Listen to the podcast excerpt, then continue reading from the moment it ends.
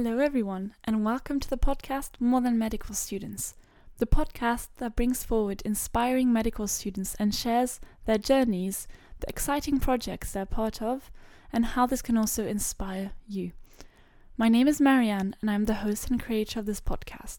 You may know me from my Instagram page called Marianne Does Medicine, where I share my day to day life as a medical student, as well as tips for other students. We are medical students but we are all so much more than that. Join me in this podcast to celebrate our diversity, our uniqueness, and what really makes us us.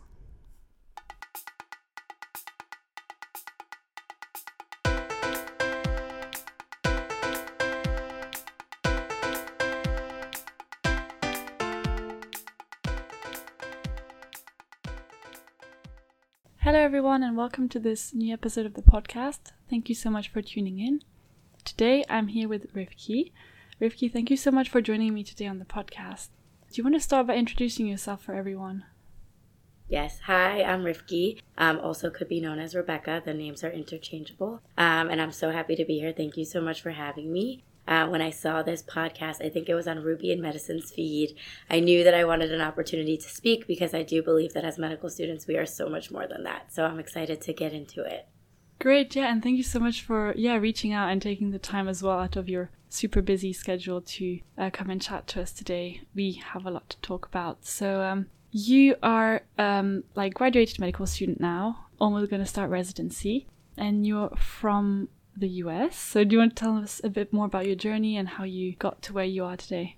Oh, for sure. So I'm originally from New York. I grew up in the suburbs of New York City with my family. My dad, he's a physician, and I have a twin brother and a younger sister. Um, I always knew I wanted to be a doctor. Something that was very pivotal in my journey, I guess, to become a physician was when I was in fifth grade, my mom, who was 34 at the time, was diagnosed with breast cancer. And that experience is definitely something that defined me and my journey and sort of what I wanted to do as I grew up. I became involved in a lot of activities that focused on women's health and women's advocacy and research that tried to, I guess, further um, explain, further, I guess, enhance the patient provider communication and patient provider relationship, which I think is really important when patients are going through such a difficult time.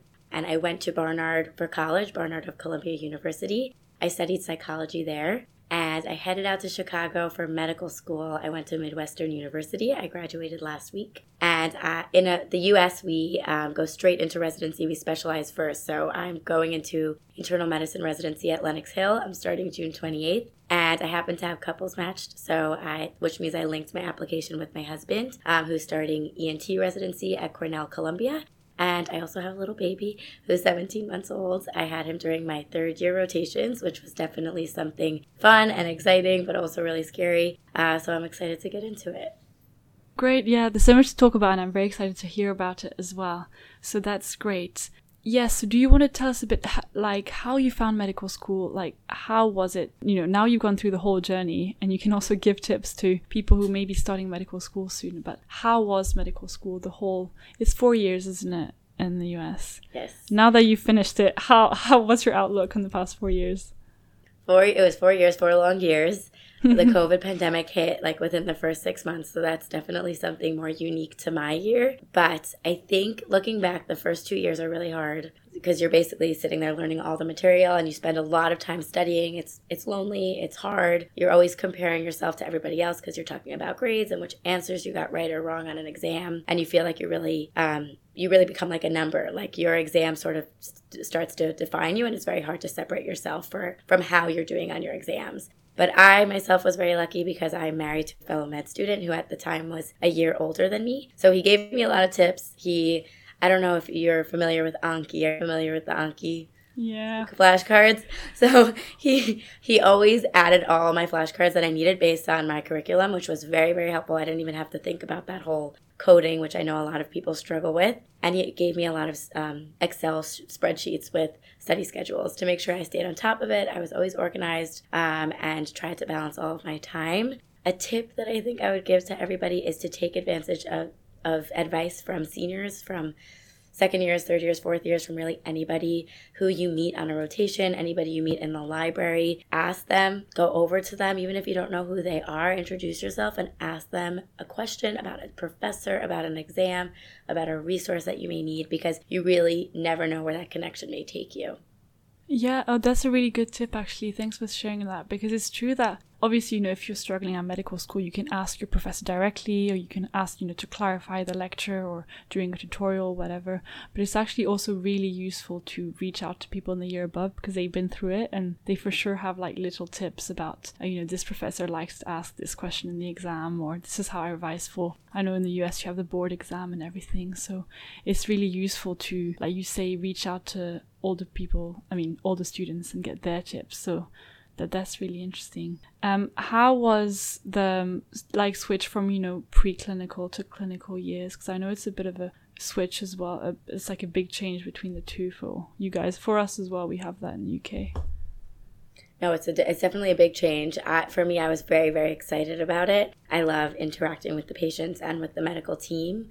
My first rotation was internal medicine at Cook County Hospital in Chicago, which is definitely a very busy hospital.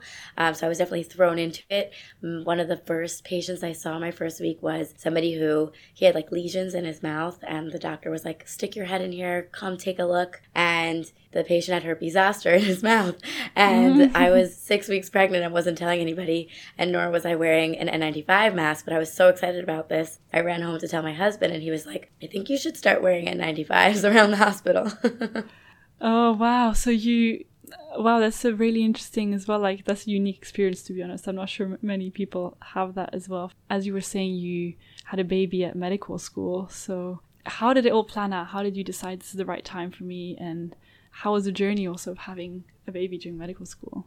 I think that I, a lot of people say this, but I think that there is no necessarily right time. It was just something that worked for us. And I think it definitely makes me somebody who's more patient and compassionate and definitely able to juggle a lot of different things, which I think will help me hopefully in residency, which I don't know if anything can prepare you for that, but um, I'm looking forward to what um, the next chapter has in store. And as I watch my son grow, um, it's it's something that I look forward to when I come home from the day. Yeah, that's really interesting, and that's really lovely to hear as well. Because as as part of this podcast, more than medical students, is also about sharing.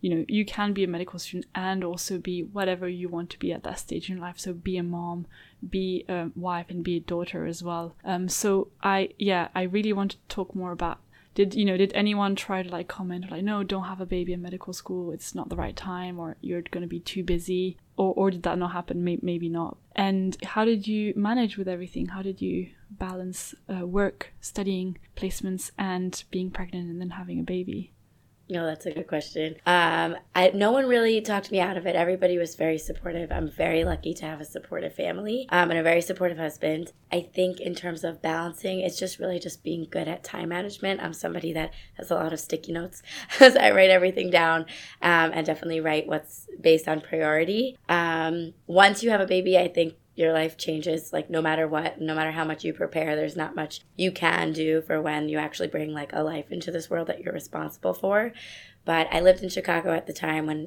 he first came, and my family was in New York. But for residency, we are going back to New York, so we're really excited about that. We'll be close to my entire family and my husband's family, which will be really special and hopefully give us some extra hands for when we're pretty busy and not able to handle everything on our own like we were used to. But I think it's just having good communication, having really good support system, and recognizing that you can't do everything. Um, mm. You can't be home to feed your son every night and also be the best in the um, while you're, I guess, doing rounds in the hospital. So you really just need to be the best while you're in both places um, and prioritize your role as a doctor when you're in the hospital and your role as a mom when you're with your child at home. Mm, great. Yeah, that's that's really interesting. Th- thank you for sharing that as well. And in terms of like taking time out as at medical school, is that something the medical schools like help you with, or not so much? H- how is that like? It's more like paperwork part of the process, I guess it was it, actually I didn't need to fill out any paperwork. I took we are offered for eight weeks of vacation between third and fourth year for vacation or interviews or anything you may need. So I took four of those weeks for my like of my vacation, which worked out with just like a, a block of four weeks after I had the baby. And I actually had the baby December 29th, which was which was over winter vacation, so that gave me an extra week, which I'm definitely happy about. But I really enjoyed going back to the hospital. I felt very excited to go back and help patients and really use everything I learned as at being a new mom, a very new mom at the time, and and really put that into my work as a student doctor. For sure. I mean, I'm sure you learn so so much, um, and like from the human point of view, and also from all the like patient's point of view, like you said, when you become a new mom. And um, yeah, it's very impressive. So congratulations for that. So no maternity leave, just the leave that the you know all students have for, like you said, studying or other reasons at medical school, if I'm understanding correctly. Yeah, it's amazing. Yeah, I th- I think it works differently based on like how much you need. Like, thank God everything was okay, so I can't complain. And my medical school was very supportive, and my classmates were very supportive. So I definitely was very very lucky in that regard. Great, that's lovely. Yeah, I'm very glad to hear that. Is it's not common to uh, have a baby during medical school, right? Or did you have any peers around you that had similar experiences that you know you could chat with or chat through some concerns or anxieties with them, or were you pretty much like, no, I'm just doing my thing and how was yeah, it? it was just me. Just you. it was just me walking around in my scrubs with a big belly. Uh, but I did. The, I was very small because I was walking around in the hospital so much, which I think was very helpful for recovery.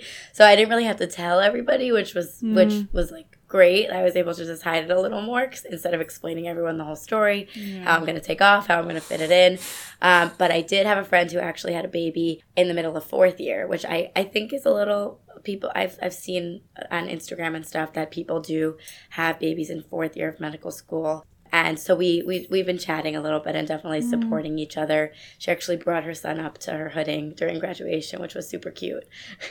oh, great. Yeah. So is is fourth year a bit less busy comparison to third year, or we have more elective time, so it's more, more it's more uh, like up to you. It's it's up to you to decide how you want to spend your time. Mm. If you want to do more medicine blocks or like specialty blocks, so you have a little bit more control over your over your time.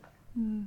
Great. But like you said, there's the right time is the right time for you. So you shouldn't base it on everything else that's happening around you. You should see like, like you said, if you feel ready for it and at the time you want to have a baby, then um, go for it. If if the, I'm understanding from what you're saying and from other people, no, I've for seen, sure. I think it's a great message. Yeah, for sure. I think it's a I think it's a good message too. I think it's important to share, and I think it's it's always going to be scary. So Mm, yeah, of course, at any point. yeah, and yeah, yeah, like even having a baby during residency is going to be super busy. So whatever right is the right time for you um, is super important.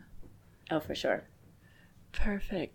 Um, great. The other thing I wanted to talk about is you mentioned it as well already. So your husband is also um, a medic, going to become a resident as well. How I think at med school there's this like two different teams. The team's like I'll never date a medic, or the other team like of course my significant other is also a doctor because they can understand me, sort of thing. So how what do you think about that? Is it is it easy Or is it difficult to uh, you know be in a relationship with someone who's doing the same course as you with the same pressures and everything? What what do you? How was it for you? I love I love that question mainly because I always think about it when people talk about um, dating a med student versus dating a non med student. I think there's pros and cons to both. I think sometimes I think it's nice to not sit and talk about medicine. When I was doing anatomy lab, I remember all we spoke about was anatomy lab. Um, and obviously, coming up towards the match, which is when we find out where we're going to residency. That's basically all we spoke about. Um, but at the same time, I really had somebody who knew what I was going through and who was very much supportive of what I was going through. I mm-hmm. mean, to have someone fill up your Anki decks, that's not to be yeah. taken lightly. I know that my friends definitely struggled. Um, they used Reddit to help them figure out how to do the Anki codes. So I never had to do that. So I didn't only marry him for that, but I was lucky to have that on my side. That's great. Yeah, that that's super interesting to hear as well. Um, the other thing I wanted to ask was how you talked about the couple matched process. Um, yeah, there might be some people out there who have questions or are wondering what that is or if that could apply to them. Would you mind like chatting a little bit about that process and how you found it? Yeah. Um, I don't know if it ha- happens anywhere else other than the US. I actually don't, I'm not familiar with all the other uh, medical systems, but I think it's really interesting to have chatted with you before this and learn a little bit more about what's going on in the UK. But in America, if you are too uh, medical students, you are able to link your applications um, and enter the match together, which is basically the process that what when we find out where we're matching for residency.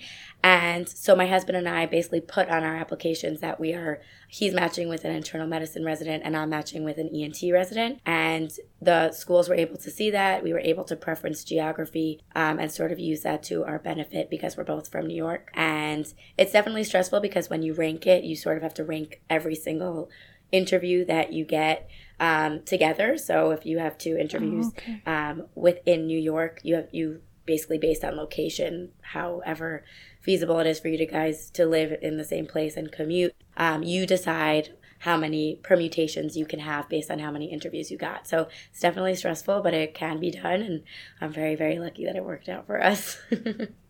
Great. Yeah, no, it's it's a, I mean, I'm sure it has some great advantages because that's one really important thing when you're matching is to obviously stay with your your partner and your family. Yeah. So, just so I understand, at the moment when you're entering like at the beginning of the year, entering the process of registering for the application to residency, you say that you're applying with that person and throughout the yes. system you are linked and you're like making those choices together. Is that yes, right? yes. You can get into you get interviews separately, obviously, yeah. but they see on your application that you are linked with someone else. Um, if they want both of you, that's amazing.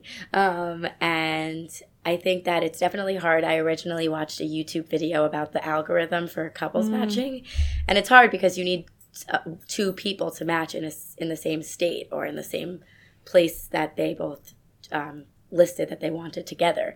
Um, but it is doable, and if there are couples out there who are struggling with it, you can do it. Just keep your head high and, and get those interviews done, and don't be afraid to ask anybody a question if you if you're wondering what to do next. That's great. Yeah, and again, yeah, thank you for showing us that it is possible and that it's um, it must be great for other people to hear this if they're in similar situations. So thanks for sharing if you have like any useful like YouTube video or articles that you can send to me afterwards, and I'll put them in the description notes for anyone who is in that situation. I'm sure that'll be really oh, useful. for sure. Um, no problem. Awesome, great. And you mentioned as well uh, your mom suffering with breast cancer, and thank you for sharing that as well. Do you want to tell us a little bit more about that? And um, afterwards, like you know, I know you have a special project regarding that that you launched recently. So if you can tell us about that. Oh, for sure. Um, so my mom was diagnosed with breast cancer when she was 34 years old. She is okay today, thank God. Um, I'm very lucky in that regard. Um, I know that it's not the same for every situation, but I do know from my experience how scary it is, especially when you're so mm-hmm. young. I was in fifth grade at the time, so I was like 10 years old, and things that impacted me is different than what how it would impact like a 20 year old or a 30 year old just because of, of silly things like I was afraid to say the word breast cancer which now is funny because I'm mm-hmm. in medical. I guess I'm post medical school, and we say the word breast all the time because it's a body part. Um, so things like that, and and things about like telling my friends and, and not wanting to be the girl with the sick mom in school. I think little things like that that I focus on in my book, which I just published called Secrets Are No Fun, which is about um, my experience as the daughter of a mom who was diagnosed with breast cancer. It's fiction, so it's it's not it's exaggerated and fictionalized, but it's based on the true events. Um, and I go through all those different things where I talk about diagnosis and treatment and chemotherapy and radiation and surgery, all from the perspective of a fifth grader, and really try to explain um, what's going to happen and what you may expect with seeing your mom without hair or seeing your father cry or seeing your mom sick and not being able to, um, I guess, have the same routine that you were always used to because things are different um, when you have a sick loved one in the house. And I just wanted to make sure that no other child going through a similar experience feels alone because I know at the time there weren't any resources for me, but now I know with Instagram and TikTok there are so there are a lot of people who are speaking out, which is so amazing, but sometimes you just want to read a book. So my book is mm. there. Thank you again for sharing because I said that's very personal. So thank you for that. I want to ask you more about two things. First, like you said, your experience of having a loved one with cancer and how that shaped your thinking as a doctor. What what do you think? Obviously, it was you were quite young, and you did say that it affected the choice you made to study medicine? And how do you think it makes you maybe potentially a better doctor now that you've had this experience yourself? I think it's very important to recognize that patients whether it's a diabetes check or it's a medication refill or it's a follow up for chemotherapy or radiation, I think it's important to know that patients are afraid. It's important to know that their families are afraid and that a patient's diagnosis impacts more than just the patient, it impacts their entire family and their caregivers. And I think being a physician, I know it's hard because we have so many patients, but taking a step back and recognizing that patients are so much more than their diagnosis. Um, and treating them with patience and compassion and really giving them their that time no matter how much, much time it is but making it good quality time and efficient and answering their questions and making sure they understand what's going on, what their treatment is, and what they may expect from their treatment side effects. I think that all goes hand in hand with seeing a loved one sick or, or if somebody, God forbid, is sick themselves. Mm, yeah, for sure. It's true, like, of course, you know, when we're medical students or when we're doctors, sometimes it becomes our routine to see people who are unwell, and we have to form a sort of like, you know, we can't be too sensitive either because it's our job and we have to get on with it. But we must, we, it's really important to not forget that for that person, that day in their life is, is really important because it's the day they've, you know, been told the bad news or even just, you know, they were concerned because they had a headache and they came to see you. So for you, the patient is just one in the 20 other patients in your clinic that morning. But for them, it's, yeah. they might have been waiting for this appointment for the past two weeks and it's really important. So it's really, yeah, it's really good that you have that obviously experience that um, makes you, I'm sure, really patient and a lot more, like you were saying, the, m- making sure the communication is really good and you're really taking the time for each patient. So that that's really interesting. Um, Thank you. No, you see it for sure in the emergency department. I don't know if you get rotate there now or if you did in medical school, but in the emergency department, it's so quick and patients yeah. come in and out with like immediate acute uh, complaints and you need to figure out if they're staying or if you can treat them and you can send them home. But in those moments, they're so scared. So you really do need to take a step back and recognize that yes, they're one of a hundred patients you may be seeing, but there's, there's still a person and they're afraid and they've been waiting for a long time. So you have to give them that time. Mm, for sure, for sure. And did it? Um, how how did you find, for example, I don't know if you had that during medical school, any placements on oncology, like being actually you know confronted with with cancer as because I know sometimes when you've had something in your family, it can make the placement a lot harder because you're connecting to patients in a different way. Is that something that you found if you had an oncology placement at all? I actually did an oncology rotation. I did it inpatient, so I was only in the hospital. Um, mm-hmm. and I'm looking forward to possibly doing one outpatient, so in more of a clinic setting. And it's something I, I, I, I, I don't know if it's the same in the UK, but I'm definitely leaning towards primary care where I'm working with patients um, in a clinic, like all types of patients. But oncology, hematology has definitely has a special place in my heart if I consider mm-hmm. specializing, just because um, it affects cancer affects so many people, and I definitely have seeing loved ones suffering from it and being able to help treat them during this scary time is something that I would be lucky to do. Um, at the same time, it is very personal and it is very hard to mm. see patients suffering every single day from cancer. Um, so I don't know. We'll see what happens. We'll see where residency takes me. Mm. Yeah, no, it, it can be yeah really tough to see patients like this. I know one of my rotations was in endocrinology, but it was onco endocrinology as well, so it's a lot of cancer as well, unfortunately. And it was it's a tough one to be on because the amount of like investment you have with each patient is so huge because each story is each story is sad, honestly, of course. It's gonna be so sad each story that you meet. But it's an amazing job to work in because of how much you can help the patients um, every day. Um, do you have any obviously i'm sure it's very personal but do you have any advice to any perhaps other medical students who are finding certain placements tough because their loved ones has gone through something like this and you know how can they approach that or deal with that that's such a difficult question, question. Yeah. i think it's talking about it i think one of the things is talking about it whether it's mm-hmm. with your mentor or your preceptor or with a resident um, because the residents definitely have experience in that regard that they're encountering different patients all the time and they're bound to encounter somebody that reminds them of someone that they may love or someone that they're close with. And I think talking about it is definitely important just to get your feelings out there, talk through it, and figure out maybe a solution for when you may encounter a similar patient in the future. And then I think with oncology patients for for sure.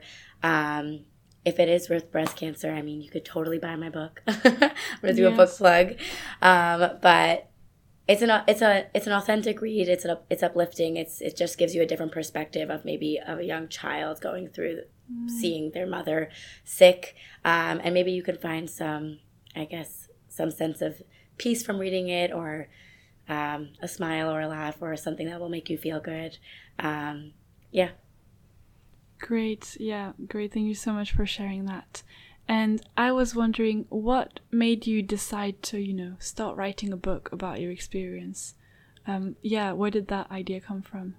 So I wrote it, I started writing it in high school, which was a long time ago now, it's 10 years ago. Um, and it's been a journey. The book has been with me since then. I've been changing it. I've been trying to publish it in different ways until I decided it's time to self publish it and get it out there. And I wrote it because I didn't have a resource for myself when I was going through this as a little child. And I think that from the feedback I've received so far, that it's something that is needed and that it's something that has been missing. Um, giving all types of people, parents, family, friends, like people who aren't children, um, the perspective of what a young child may be going through, I think is important. But I also think it is important for children to recognize that that this time is different um, because like someone is sick in the family and life is going to change, you know. But while reading this book, maybe you could see that if someone else went through this exp- experience, you aren't alone. Like you're this. There's other people going through it, and maybe there's someone that you could speak to who can help you through it too. Mm, great, yeah. So it it's really interesting that, like you said, you wrote in high school, and you like it's always been with you, and that, that's really interesting. It's actually yeah, really beautiful because I guess it's almost like a diary, but then that evolved into something that wants to be shared uh, with others, and the purpose of it is to be shared. So that's actually really, really lovely. Um, so, is the audience of the book children and parents, or anyone really? So it's accessible to anyone to read. What yes, I, I originally wrote it. It's middle grade, so that means like ages nine to 12 mm-hmm. Um, so it's definitely written in the voice of a fifth grader, which is how I believe I speak. Um, mm-hmm. But it, it's something that anyone can really read. Um, I I really wanted it to be uh, helpful for both children and adults, but I do think it's mainly a child. It's an easy ch- child mm-hmm. read. Mm. Um, it's not something um, that should take you like days to read because it, it's it's like 156 pages, which mm. is it's quite hefty, but it's nicely written. yeah. Oh, great. That's great. So it means it can be used, you know, by the children or by anyone who just wants to know more about, like you said, the children's perspective of it, which is quite quite unique and really important to read about as well. Great, yeah. that's really lovely. And um, yes, so you did wanted to write a book and not, for example, I don't know, share on Instagram or on YouTube or some other medium. What is there something about writing that you specifically like or specifically enjoy yourself? That's so. So when I wrote it, there I don't even think there was Instagram yet. it was. It wasn't even a thing. Yeah. I was like, it was 10 years ago so i must have been like i think i was 15 or 16 when i started mm-hmm. writing it um, and i think youtube would have been great i think instagram would have been great i'm not necessarily before i published this book like i wasn't necessarily like on instagram but it sort of like evolved and got ahead of me and i figured i have a platform to share an important story and show people that from difficult things you can you can move forward you know and i know not every situation is the same. And I know people have a lot of hardship, but this is just one unique story. And I think looking back now, I would have loved YouTube because mm. I know kids love YouTube these days. And I think it would be a really great platform to make videos and connect with people and share my story. That's great, and I mean, you, you still you still can do that in the future. If that's something you're interested in. But um... teach me your ways how you do both while you're in residency. oh, do yeah. Um, and do do you have so on Instagram right now? Do you share a little bit on there, or is that just more around the book and around what you want to share through that as well?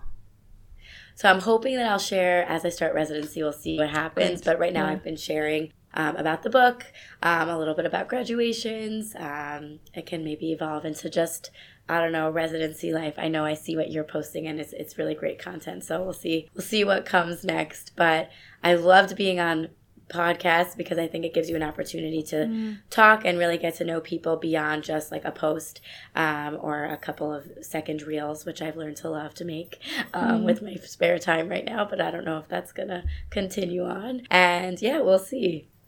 Great, yeah, and I'm sure it'll be very valuable, um, I guess, to show, like you said, um, being a resident and also obviously with a, a young baby because I think you told me earlier your your son is now 18 months old so that's yes. very very you know exciting adventure to start residency and have him with you as well. So it's oh, going to be sure. I'm, I'm, sure full of challenges but it will be really nice to follow the journey as well. And married to a resident. That's exciting part. I, that's the that's the part i'm most nervous about because i don't think i'm going to see him but we'll get through it. Yeah lots of like calendar syncing rota software or something like when oh, are you sure, not on call? sure. when is anyone not on call Yes, one other thing I want to ask you is you mentioned briefly the process of publishing the book and you ended up self publishing it. How was that process? So, publishing the book traditionally was something that was definitely challenging. Um, I was more of a med student, so I was pre med in college where I studied mainly like chemistry, organic chemistry, and biology. So, the whole like getting into the publishing agency was something that was definitely foreign to me and something that I had to mm. learn on my own.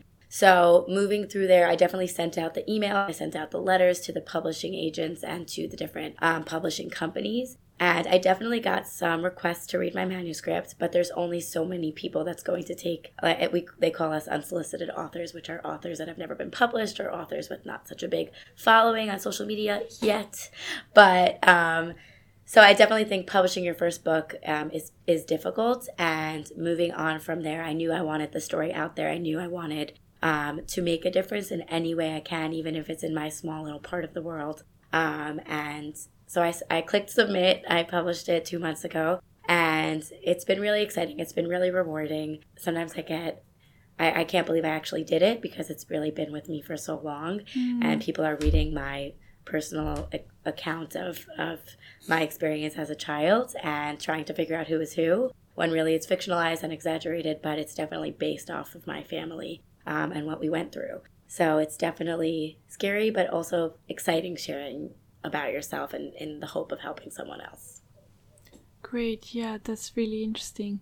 And so when you say self publishing, it means there's no like company that edits it or how does it work i generally have no idea so you can tell us about so that. it just means so you could go to you could i had my book edited by multiple different people who were all qualified um, oh, i came great. with the cover already I, I, I, had my cover made by a friend um, who's a very talented artist i knew what I wanted my book to look like. I knew all the fonts that I wanted because I wanted it to appeal to younger children and parents who buy books to, for younger children. Um, in that regard, it's very important before publishing a book to read every single book in that genre. Make mm. sure you're familiar with what's out there and if your book will be able to stand on the shelf with those books. Um, and once I had that all finished, it was pretty easy. I just called a publishing agency.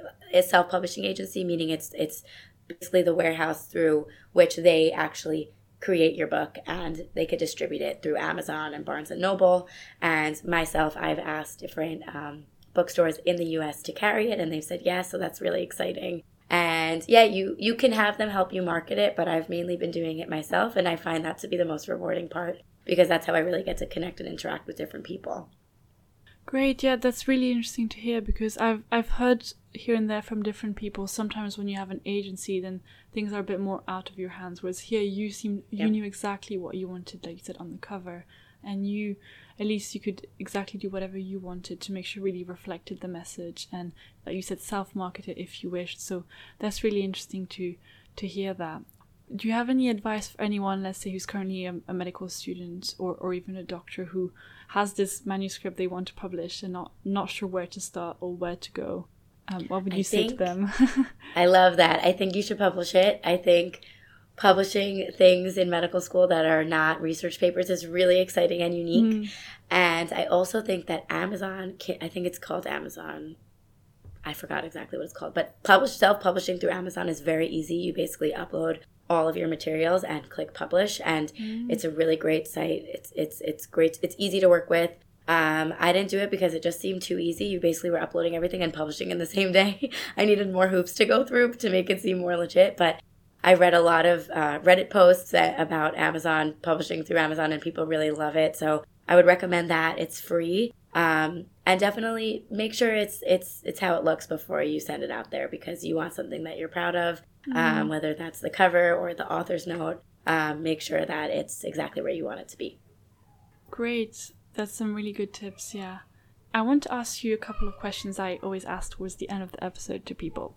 Firstly, is there someone that you really admire or someone that you look up to and can be a you know famous person or someone from your family or someone from medical school that you want to share with us yes well i always say my mom um, so i'm mm. changing it up this time and i'm gonna say my grandma it's mainly because she came to this country. She's from Eastern Europe. She came to this country when she was in her early 20s, and mm. she is a self made businesswoman. You'll never see her in sweats.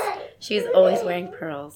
And she is just an incredible grandma, great grandma, also mom, wife, daughter. Mm. Um, she lost her mother when she was young. She's been through a lot of hardships as she grew up, and she always came out smiling, being thankful for what she has, and really stronger for it. So I'm very, very lucky to have a grandma like her. She came to my husband's graduation in Chicago from New York oh. the week before she came to my graduation and helped us move back to New York. Uh, and she's 75 years old, so I hope that she can continue on um, in good health. Oh, that's incredible. Yeah. Oh, that's really nice to, to hear that stories as well from the family. If she's listening, hi to her as well, and hello to your mom as well if they're listening. Um, my my niece and nephew just ran, and I'm so sorry if that's on the audio. no, no worries. That that's great. And the next question I wanted to ask is: Is there anyone that you'd like to hear on this podcast who's either a medical student or also graduating like you, who you think, yes, I want to invite that person to the podcast? Oh, I love this question. I okay, I've been following Claudia Green. Do you know who she is? Yes, yeah. So I've been following her since I started medical school, and she just seems great. I definitely love to hear more. I even take the time. I listen to her Q and A's. I love listening to them. Um, Claudia, if you're out there, you don't know who I am, but I, I follow you on Instagram uh, without sounding like a creeper. But she just seems very genuine. Um, I'm excited. I'm excited. I was so excited when I saw that she matched dermatology. And yes. yeah, it's definitely good to hear more perspectives, different specialties, and people from all around the world.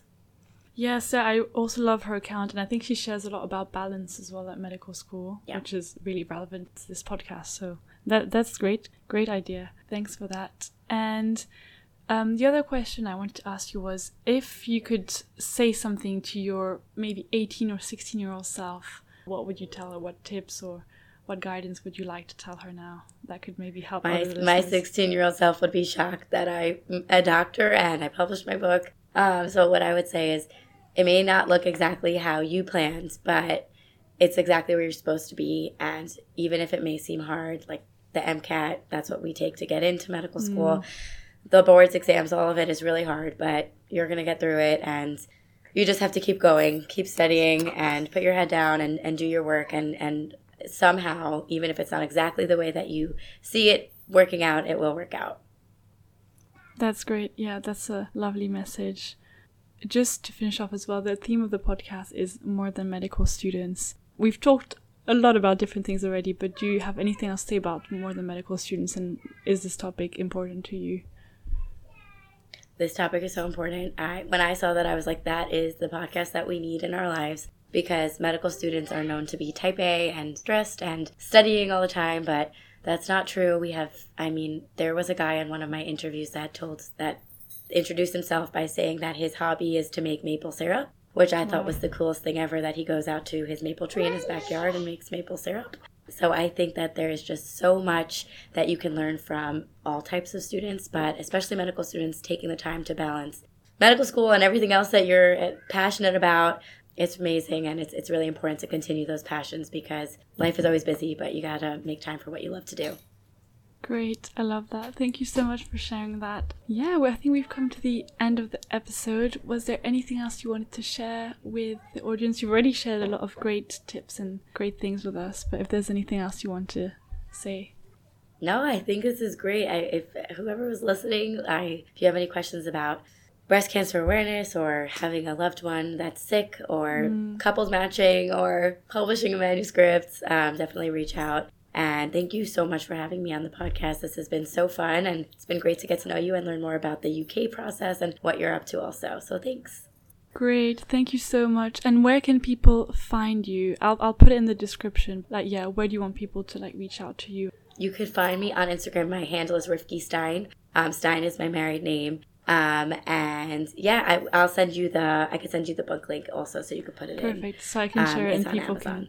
Yeah, and people. I'm sure they'll definitely go and check it out because it it sounds really amazing. Great. Well, thank you so much again for taking the time to join me. This was a really great conversation, and I'm sure the listeners agree as well. Thank you, everyone, for listening. And if you want to just message us to let, let us know how you found the episode, we'd really like that. And thank you again, Rivkie, for joining me.